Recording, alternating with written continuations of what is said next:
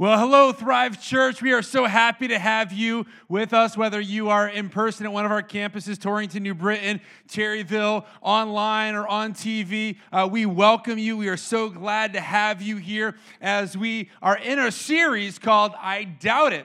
And throughout this series, we've been exploring the doubts that may come at us uh, in life and as we're following Christ, and how those who are following Jesus, how we should handle doubts. You know, it's not a question of if doubts come, it's when doubts come. And, and many of us, we struggle with doubts each and every day. And, and all too often, people who have doubts, eh, they're, they're looked down upon. People say you shouldn't have doubts. The reality is, is we face doubt in life. And we face doubts in our faith, and that's okay.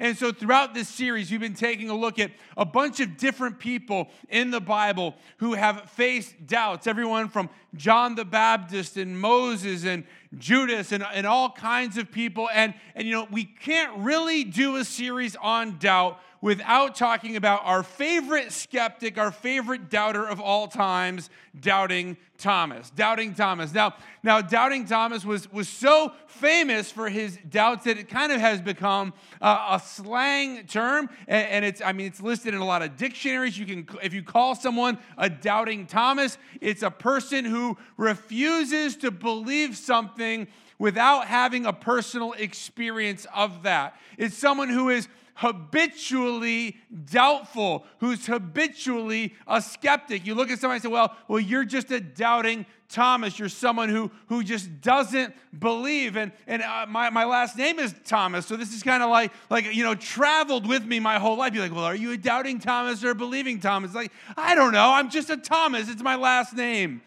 But here we see a, a guy and he's got a nickname, Doubting Thomas. And, and you know, again, it's someone who's habitually doubting. And I kind of question that a little bit. Was Thomas, was he a habitual doubter? Like we only see him kind of doubt one time anyway. And, and, and, this whole title just gets hung over his head. You ever, you ever have something like that happen in life where you do one thing wrong one time, and it's like every time you see somebody that experienced that with you, it's like they always want to bring that up, right? It's like they always want to bring that up. Now, now Thomas does one little thing, and everyone's like, well, there's doubting Thomas. He's like, I just had a question for crying out loud. And so, so he's become kind of the, the, the poster child, the patron saint of, of doubt and skepticism and unbelief.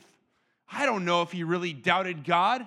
In fact, you know what? As we read the story, I kind of think that he just doubted the other 10 disciples at the time. I think that's who he was doubting. He wasn't doubting God, he was doubting them. The thing with doubt, though, is if, you know, we have to be careful with it. And this is what we've been exploring throughout this series is are we embracing doubt or are we facing doubt? In your notes, if you're taking them, doubt can either undermine our faith or it can define our faith. What is doubt going to do for you? When you face doubt, and you will, will it undermine your faith or will it help to define your faith? I've been doing this for so long now, and I've seen people that face doubts, and, and some people, when they come against doubts, it, it, it, undermines everything they believe. They don't dig in, they don't explore, they just take the doubt, embrace it, and they turn and walk away. Other people, they face similar doubts and they use it as a, a, way to draw them closer to God. They dig deeper, their faith actually increases. Is doubt undermining your faith or is it defining your faith? Well, we're going to take a look at Thomas today in his story.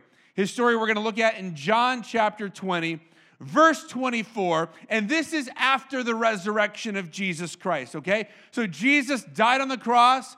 Three days later, he rose from the grave and, and, and, he had appeared to several of the disciples. But, but here in verse 24, we're going to see one of the 12 disciples, Thomas, nicknamed the twin, was not with the others when Jesus came. And they told him, We have seen the Lord. But he replied, I won't believe it unless I the, see the nail wounds in his hands and put my fingers into them and place my hands into the wound in his side. And I'm like, Thomas, that's a little graphic, don't you think? He's like, I'm gonna put my finger right there in the hole. I'm gonna put my hand right there in his side. And I wonder if he was just getting a little salty with these guys because they're like, Well, we saw Jesus, we saw Jesus. And he's like, You know what? I'm not sure I believe you. I'm not sure. I'm not gonna believe it until I see it. Verse 26 is eight days later, the disciples were together again, and this time Thomas was with them. We don't know where Thomas was the first time, but now he's with them. The doors were locked, but suddenly, as before, Jesus was standing among them. Peace be with you. Peace be with you. We see that, that when Jesus is, is showing up, he's bringing something that the world cannot supply. He's bringing peace. He's saying, Peace be with you. He said, Then he says to Thomas, Put your finger here and look at my hands. Put your hand into the wound in my side. Don't be faithless any longer. Believe. Verse 28 My Lord and my God, Thomas exclaimed. Then Jesus told him, You believe because you've seen me, but blessed are those who believe without seeing me. You know, people look down on him for years and years. I've heard tons of sermons about doubting Thomas and don't be like doubting Thomas and, and don't, don't have doubts like this and, and how he doubted. How could he doubt? You know, the other disciples, they all had faith, but, but not Thomas. He doubted. Wait, but wait a minute. Wait a minute. Did you see what it said in, in verse 24? We just read it a minute ago. One of the 12 disciples, Thomas, nicknamed tw- the twin, was not with the others when Jesus came. He wasn't there. Jesus appeared to these other disciples, and Thomas wasn't there. So it kind of makes me wonder would Peter and John and James and Bartholomew, would they have believed had they not been there? Like, like they were there, they saw it, they're kind of looking up. Well, hey, Thomas, you should believe this. But he wasn't there. The other guys were there. They were there. What about you? Would you have believed the story? Would you believe that? I mean, think about it. It's kind of a crazy story right? I mean, Jesus was dead. He, he watched him die. He, he was buried. They, they had their, their funeral for him. He's dead. And then now the guys are coming back saying, Thomas, he's alive. I saw him. You might be like, you know what? I don't know. You know, we, we've all been to, to, to, funerals before. We've had loved ones who have died. And imagine going through that. Imagine going through the tragedy of that. And then two later, two days later, somebody comes and says, Hey, I saw grandma at McDonald's. It's like, hold on. I was just at her funeral. Like, I, am pretty sure it wasn't grandma. Like, like, I'm pretty sure we already laid her to rest. You know, and, and so so this this whole thing, like, like Thomas said, I mean, yeah, is he doubting? Yes, but but it's kind of an incredulous claim that they're making, saying that Jesus is walking around. I can kind of relate to him if, if I'm honest about it. Can, can you really blame him for being skeptical when these disciples are saying, Oh, Jesus is alive? I mean, put yourself in, in his shoes. I mean, we're all kind of skeptical. I mean, every so many years, it seems like somebody has one of these like Elvis sightings, right? You, you know, that, oh, I saw Elvis and he was out bowling, or I saw him in a movie, or I saw him putting gas in his car, I saw him at the Dunkin' Donuts. And whenever I hear something like that, I'm a little skeptical, to be honest. Because we know that he died, right? Like we, we, we know that. But yet people say these things, and I'm a little bit skeptical. I think Thomas was just kind of a reasonable, logical person. He's like, you know what? I don't really believe you. You know, because I saw him at the Last Supper. I saw him when he broke the bread and he handed it out and he took the cup and, and, and, and he said to, to, to, to eat this bread, which would represent his body, and drink this wine, which would represent his blood. I saw him when we were in the garden and we were supposed to pray and, and we fell asleep and, and he was still praying and he kind of got on us because we, we couldn't stay awake. And I saw him when Judas came up and kissed him. I saw him get arrested. I saw him get whipped and beaten. He knew about Peter denying him three times. He's like, he saw him get, get nailed to the cross and lifted up and hang there as he's slowly suffocating, slowly dying on the cross. And after he's dead, he sees the soldiers come and plunge a spear deep into his side, ensuring that he was dead. Thomas is like, Yeah, I saw all of that. I saw him die there. I saw them take him down off the cross and bury him in a tomb, and, and he's been dead for several days now. I saw all that happen. Don't try to tell me that he's alive. I mean, Mary, when she went to the tomb, she didn't assume that Jesus is alive. She sees an empty tomb and she assumes that somebody moved the body. She comes back, tells the disciples. They didn't believe her, so they went to investigate themselves. They're not sure what's going on. No one was expecting a resurrection. None of the disciples were expecting a resurrection. We've said this before. Had they been really expecting the resurrection, they would have been camping out beside the tomb, waiting to see it happen. I would have. You would have. Like, I'm not going to miss this. No, where were they? They're hiding the entire time. They're afraid that they're going to be next. Nobody was expecting that. They're hiding. Peter and John, they run to see. They see the tomb is empty. Now they come back. They're not really sure what's going on. They're hiding behind closed doors. See, this is what happened in, in, the verses before Jesus appears to Judas. We see the other disciples, and they're hiding behind locked doors. Why? Because they're afraid that they're next. They're, they're afraid for their lives. They're hiding behind locked doors. They're trying to figure it all out. They're scared. And then Jesus appears to them, and in that moment, they believed that, in fact, Jesus was the risen Lord. And guess what? Thomas wasn't there. Thomas wasn't there. And he's like, you know, and I'm supposed to just take your word for it, Peter? I mean, you just denied him a couple days ago. And I'm supposed to take your word for it? Come on. Like, like how, why do you expect me to believe you? See, in your notes, if you're taking them, there's nothing wrong with looking for evidence. Nothing wrong with that. It's okay to look for evidence for our faith. So sometimes it feels like it feels like like people are afraid of looking for evidence, as if somehow evidence will disprove God. Some people are afraid of science because they're afraid that somehow science will disprove God. No, dig into it. If you have questions, dig into it. Dig into it because I believe if God is who he says he is, and he is, that the more you look for evidence, the more God will show himself and reveal himself to you. People are like, well, well, Thomas was just a doubter. Was he? Was he? You know, we only really see uh, maybe two other things about Thomas in the Bible. And so we're going to take a look at some of those other things that we, that we see about him. The first one uh, that we'll talk about is John 14, verse 1. Jesus is speaking here. So this is before he, he died. Jesus is speaking. He says, Don't let your hearts be troubled. Trust in God and trust also in me.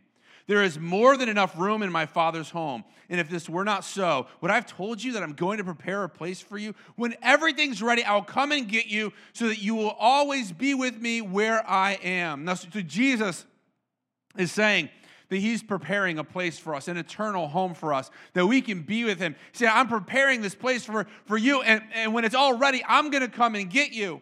He says, I'm, I'm going to prepare a place for you. When everything's ready, I'll come and get you so that you will always be with me where I am. And you know the way where I'm going. Verse 5, I love this. No, we don't know, Lord. Thomas says, We have no idea where you're going. So how can we know the way? Like Thomas is just like, he's just speaking it. He's just letting the, you know, it's like there's no filter. It's just just coming out. Jesus is like, You guys all know where I'm going. Thomas is like, No, we have no clue. God, Jesus, you left us back there at something about rooms. Like, we don't know where this place is. Look at Jesus' response to him. He says, we have, we have no idea where you're going. How can we know the way? Jesus told him, I am the way, the truth, and the life. No one can come to the Father except through me. Man, it's, it's, it's, a powerful verse. In fact, it's probably one of the most pivotal verses in our faith because Jesus here is claiming that He is the way, He is the truth, He is the life, and that no other way gets you to God except through Him. Will we even have this verse if it was not for Thomas asking that question? See, Thomas is like, hold on, Jesus, we don't know the way. Everybody else was just nodding along, saying, okay, yeah, okay, Jesus. And everyone's like, you know what he's talking No, no clue, but just keep nodding your head, right? This is what we do when we don't understand something. We just keep nodding our head. Thomas is like, I don't know. I don't. He didn't mind looking like an idiot. He didn't mind looking like he didn't know what was going on. He just said what everyone else was thinking. He wasn't doubting, he was just being honest. We've got no clue. He spoke his mind. He wasn't afraid to speak up for what he thought. See, Thomas was, was a realist. He didn't pretend to know what was going on. He didn't just nod his head and smile. And if he didn't understand something, he asked. Just like uh, a couple weeks ago, I was driving with my family and we were, we were coming and, and we came across a detour, right? And I mean, detours are, are kind of annoying. And, and so you come to the detour, and I stopped and, and I was trying to, to get to the interstate, and I asked the cop how to get to the interstate. And, and he started saying these words And it was not computing in my mind what he was saying. He's saying, oh, you go left and then it's going to go right, but then you're going to take another left and then and then you just kind of go around and then it'll put you right. And I'm just like, okay, yes. He's like, do you got it? I'm like, yes. We get in the, I'm, I look at everybody in the car. I'm like, does anybody know what he's talking about? Everybody's like, no, we have no clue what he just said. I'm like, oh, I should go back and ask again. But now I look really dumb. It's like, hold on, could you tell me this all over again? So I just, we just kind of wandered around. We figured out how we needed to, to go, where we needed to ultimately go. But I was just sitting there because I didn't want to look dumb by saying, excuse me, I don't know what you're saying. And yet Thomas did that. He's like, excuse me, excuse me, Jesus, uh, you lost us. We don't know. You say we know the way. Maybe they know the way. Maybe you told them the way, but I don't know the way and I want to know the way. And Jesus says, oh, okay, I am the way, the truth, the life. See, if he didn't believe, he, he was requesting evidence. And then Jesus opens up to him. He doesn't condemn him, he's not making fun of him. You know, he, he gets a little ticked off at Peter from time to time. Peter did some things, but, but nobody goes around saying, Oh, don't you know the denier Peter? Don't you know? The, but we say the doubting Thomas. But what about denier Peter, right? I, I mean, it's like, why do we hang something over someone's head? And this is how doubt often is. You experience some doubt and, and you feel like it's going to follow you.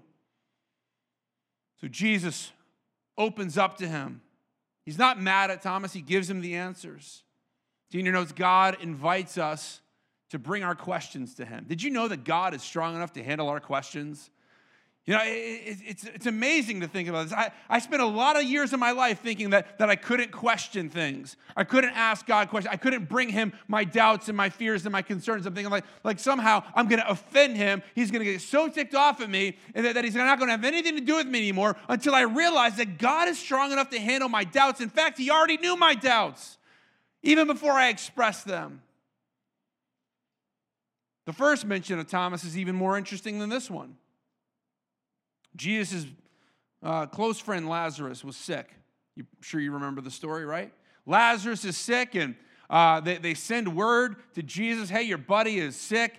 And, and Jesus is like, okay, I'm going to come. But he takes a couple of days and getting ready to come. And, and then he's going to come to, to see Lazarus. And this is kind of where we pick up now. So Jesus is already kind of late for this whole thing. Uh, in John 11, verse 7, finally he says to his disciples, let's go back to Judea.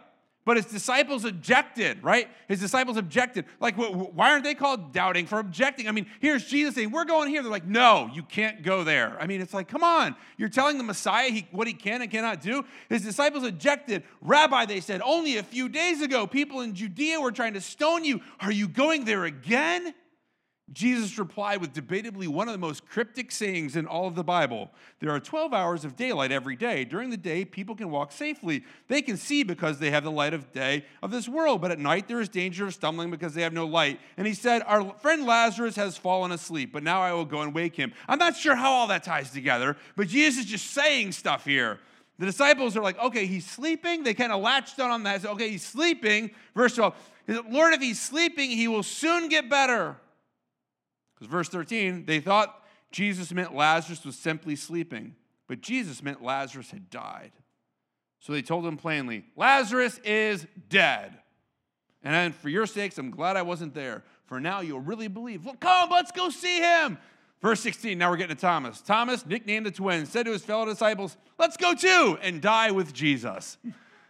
Like, isn't that great? Like, I don't know. Like, I try to read tone sometimes. I'm like, like, how did he say that? Was it kind of like nonchalant? okay, let's go die with Jesus. Was it like, like, you know, sarcastic? Well, let's go and die with Jesus. Or was he like energetic? Like, let's go. We're to die with Jesus. Like, I don't know exactly how he said it. But however he said it, he said, hey guys, I'm in. I'm in. Whatever. Like, yeah, yeah, they were going to stone him just a couple days ago. He wants to go back. You're all trying to stop him. But you know what, guys? Let's go and die with Jesus. It'll be okay. It'll be a good time. You know, Thomas was the first person who was demonstrating a willingness to die for his Savior. It's like, let's do this. In fact, if we fast forward later on in his life, we know that he did, in fact, end up giving his life for Jesus. See, he was willing then, and he was willing to his last breath. So, back to his doubt. He's having some doubts, perhaps. Did Jesus really rise from the dead or not? And then Jesus shows up to him in that moment. Jesus says to him, Put your fingers in my hand. Put your hand into my side. And you know what's interesting there? Like, like we don't even see any evidence of Thomas actually doing that. What does he do? He immediately realizes that he is Lord, that Jesus is the risen Savior. It's like my Savior and my Lord. See, Jesus also, he already knew what Thomas needed. He shows up there, and Thomas doesn't say anything. Jesus is like, hey, Thomas, you didn't see me last time, but put your fingers right here. Come on, see, see my side if you want to. I'm right here. And in the midst of Thomas's doubt, we see the heart of Jesus. We get afraid that if we have some doubts that God's going to hold us at arm's length, but that's not what Jesus did with Thomas. Thomas had some very reasonable doubts. He wasn't sure that he could believe the accounts of his other disciples there. He wasn't sure that, that he could fully trust what they were saying. But once he saw Jesus and Jesus met him where he was at, Jesus didn't condemn him, Jesus didn't shame him. He met him right there where he was at. And in your notes, Jesus meets us in our doubts and our questions. He meets us there. He's not afraid of them, He meets us there. He's not afraid of our skepticism, He's not afraid of the questions that we have. Now, here's the thing in life, we, we may never have 100% evidence that God either does exist or does not exist. But it's good for us to explore our faith. It's good for us to dig into to God's word. It's good for us to, to look at scientific evidence. It's good for us to, to look for the answers in the areas that we have doubts. Don't stop looking. Don't take your doubt as a fact. See, that's what many of us do. We start to get doubts and we embrace the doubt as fact even though there may not be any evidence to support that doubt.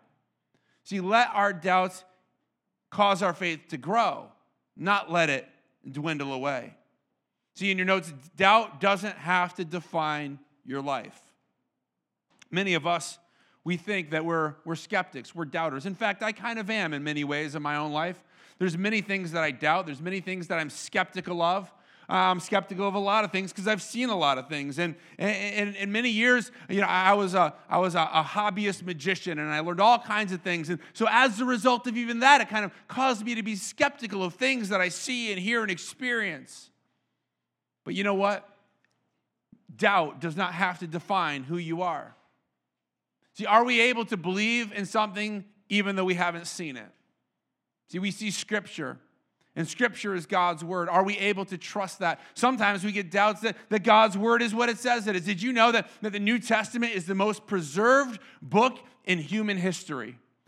You know, mo- most other documents that we consider trustworthy only have a few dozen or maybe a couple hundred of supporting ancient documents that they derive the text from. And we say, well, those are uh, considered accurate. The New Testament itself alone has over 25,000 manuscripts, many of them from only a few years after the original writing. It wasn't something that was manufactured by people 100 years later, all to kind of come up with these stories. I mean, imagine that anyway. Who would come up with these crazy stories and then go and, and allow themselves to get put to death for them? We have eyewitness accounts of Jesus and the resurrection and the death that have been scrutinized and evaluated by, by theologians and, and, and linguists for thousands of years.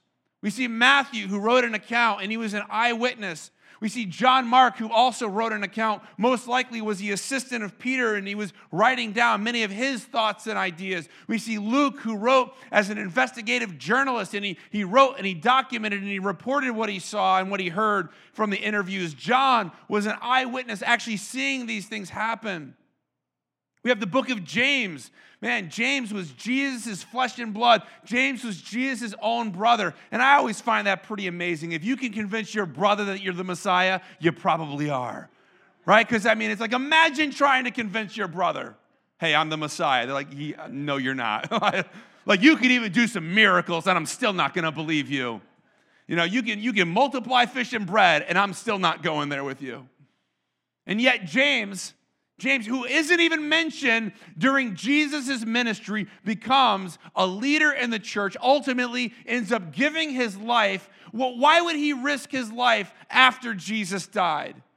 And why would he say now, oh, Jesus is God? This is his own flesh and blood because he knew it to be true. Paul, who was a persecutor of uh, Christians who was traveling around persecuting them, encounters Jesus, and his life was radically transformed. He went from a persecutor to a preacher.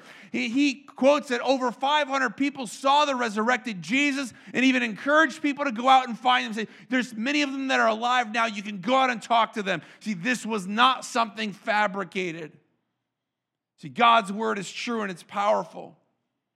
So people say, well, I've read the Gospels, I've read these accounts, but there's some differences, and, and I don't know, there's some different things that are mentioned. Yeah, of course there are. It's written by different people. And the differences in the Gospel accounts actually add to the credibility rather than taking away from it.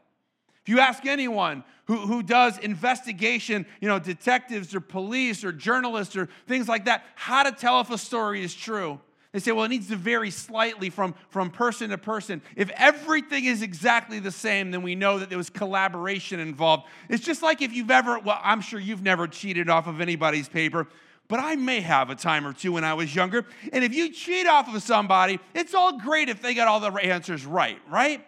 But if they got some answers wrong and you get all the same answers wrong that they got wrong, it becomes pretty obvious that one of you cheated, right? And, and so similarly with these with these uh, New Testament writings, if they were all exactly the same, then we could tell right off that, that they were deriving it from each other. See, God's word is true. We can put our faith in that. We can put our faith and trust that, that what we read is accurate. So doubting Thomas gets a bad reputation. You know, there was another doubting Thomas? More in recent history than that Thomas. There was another doubting Thomas, Thomas Jefferson. Thomas Jefferson. And in 1804, he published the Jefferson Bible. Except what he did was he took the New Testament and he went through with a razor knife and he cut out all mention of miracles and supernatural. He cut them all out because he didn't believe. He didn't believe that a miracle could happen. He didn't believe in the resurrection, so he just cut out the resurrection. He didn't believe that Jesus was God, so he just cut that out. Man, what a depressing Bible to read that would be. Um, one where a guy comes and he teaches a little bit and then he gets crucified and buried. That was the Jefferson Bible, doubting Thomas. He was the, the doubting Thomas. See, Jesus told his own disciples, He said, I want you to go into the earth and preach the gospel to every person. Well, the disciples, they took that seriously. Thomas, he took that seriously and he just took off. The guy's like, I'm to go to Jerusalem. I'm to go to Rome. I'm to go here. Thomas is like, I don't know where I'm going. I'm just to keep going that way.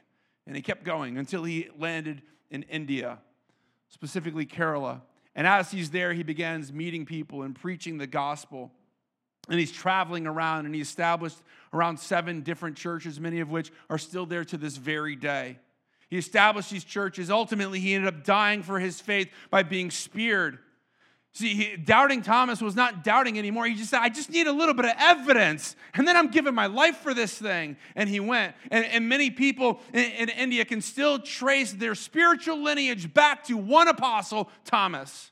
For many of us, we can't even do that. Why? Because Thomas, he took action. He wasn't doubting Thomas. He just had a few logical questions. And once they were answered, he gave his life. See, seeing is believing, but believing is also seeing. Jesus says, you know, hey, it's great you saw and you believe, but it's even more blessed for those who can believe without seeing. And that's where we find ourselves. We didn't see Jesus die and resurrect again, but we have the accounts from reliable sources. And do we believe even when times of doubt may come? You know, it's okay to have some doubts. Thomas did, and Jesus met him right where he was at.